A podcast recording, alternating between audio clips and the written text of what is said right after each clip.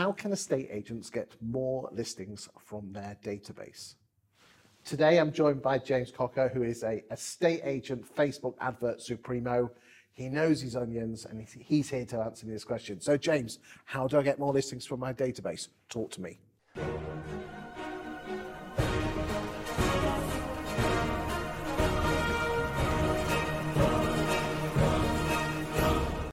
Well, Chris, when it comes to your database, you've probably got a lot of people in there. Huge amount of data, but I can't believe agents don't touch it. Well, some of them do, some of them don't. But even with the ones that do, it's a case of like sometimes there's some agents out there with tens of thousands of contacts in the database. Where do they come from? Well, there's going to be a lot of data from the portals, a lot of rental inquiries, tenants that aren't homeowners, maybe some landlords, some buyers, and, and oh, maybe there's some sellers in there, but there's going to be a lot of people that maybe were in the market once upon a time. But I'm not in the market today. I moved home five years ago and probably aren't going to be in the market for maybe even another five to ten years. So the thing about that is that you know there's not just one way to nurture somebody. And also when it comes to nurturing, when we say nurturing, a lot of people immediately think of email marketing. Nurturing can be, yes, a case of following up, staying top of mind with emails whilst they're not necessarily going to work with you, they're not interested in a property transaction. When it comes to actual customers, if you've actually got somebody in your database that you know is going to be a seller, there's some great tools out there that can match, you know, the property address and your database. They can show you who the sellers are. There's things out there that, based on their engagement with your emails, will tell you who the sellers are. If you know who the sellers or the landlords are, right? Well, let's say you've done some Facebook ads, some very specific Facebook ads. You've got a host of sellers, and they go into the market in January. Well, I would say nurturing in this sense is yes, send them an email sequence to do with selling and letting a property, a specific goal they have in mind. But the best agents I've worked with, Chris, I mean, I've worked with some great agents, some amazing salespeople, but the ones that always get the most out of this stuff, they don't just use like, there's a lot of AI tools that are about to crop up, loads of them. Some will be great, some will be rubbish, some will be in between. But there's a lot of this stuff to do automation, AI, and nurturing, but it's to do with kind of taking it off of your hands. And for the long term, for the people that aren't going to speak to you right now, that's fine. But for the ones that are selling in three months, six months, 12 months, the best agents say build the personal relationships too. So, for example, let's say we've got a contact come from Facebook and they're selling and they request a bit more information to do their house price or whatever it is. The agent will give them a call, they'll qualify them, they'll get the information, their current situation, and they'll say, look, that's absolutely fine, Chris. Now, just something that may interest you, we do have a mailing list specifically to sellers in Grantham. It's all about, you know, how to get the best price for your property, how to, you know, how rising interest rates will affect you, that kind of stuff you mind if I put you on that email list? I think that content will really help you in your current position.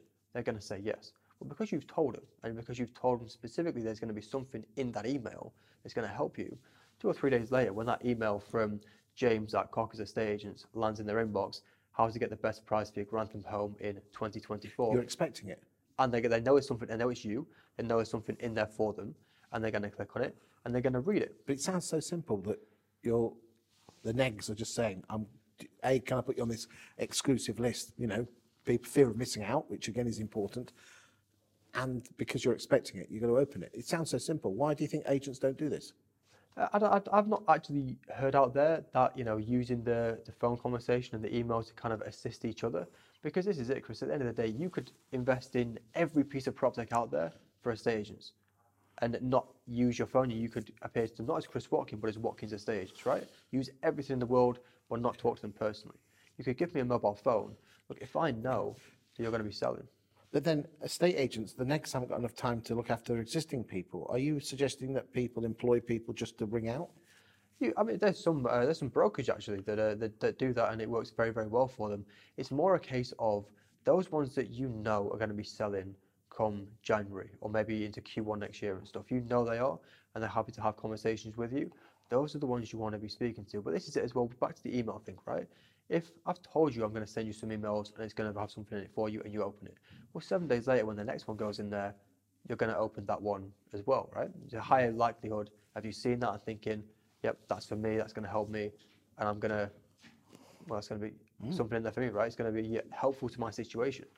And I do that every week. And then um, I know you're selling in January, it's November. I call you next month in December. Now you've had that engagement with my emails. You're to likelihood of you picking up the phone is much higher than if in come January I didn't, uh, you know, call you and say I'm going to put you on my mailing list. I didn't send you any emails and highlight that. I just give you a call expecting the valuation. Well, now it's just an estate agent trying to sell to me. You could be the nicest, best estate agent in the world. You still appear like an estate agent trying to sell to them. Whereas if I'm giving you a call in a month from now, seeing how things are going, you know, do you need any help with anything? Is everything okay with your mortgage that you know you were a bit uncertain about going into January? Is that still your timeline? Anything you need from me? You're gonna probably answer the phone much more quickly. Even if like, you don't recognize the number, I leave you a voicemail so you know the number and I call you back. If you've opened my emails after having a conversation and you open my emails because we had a quick conversation, you know I'm going to help you. You know I've got something for you, and you're starting to know, like, and trust me a lot more. You're going to call me come January for that valuation.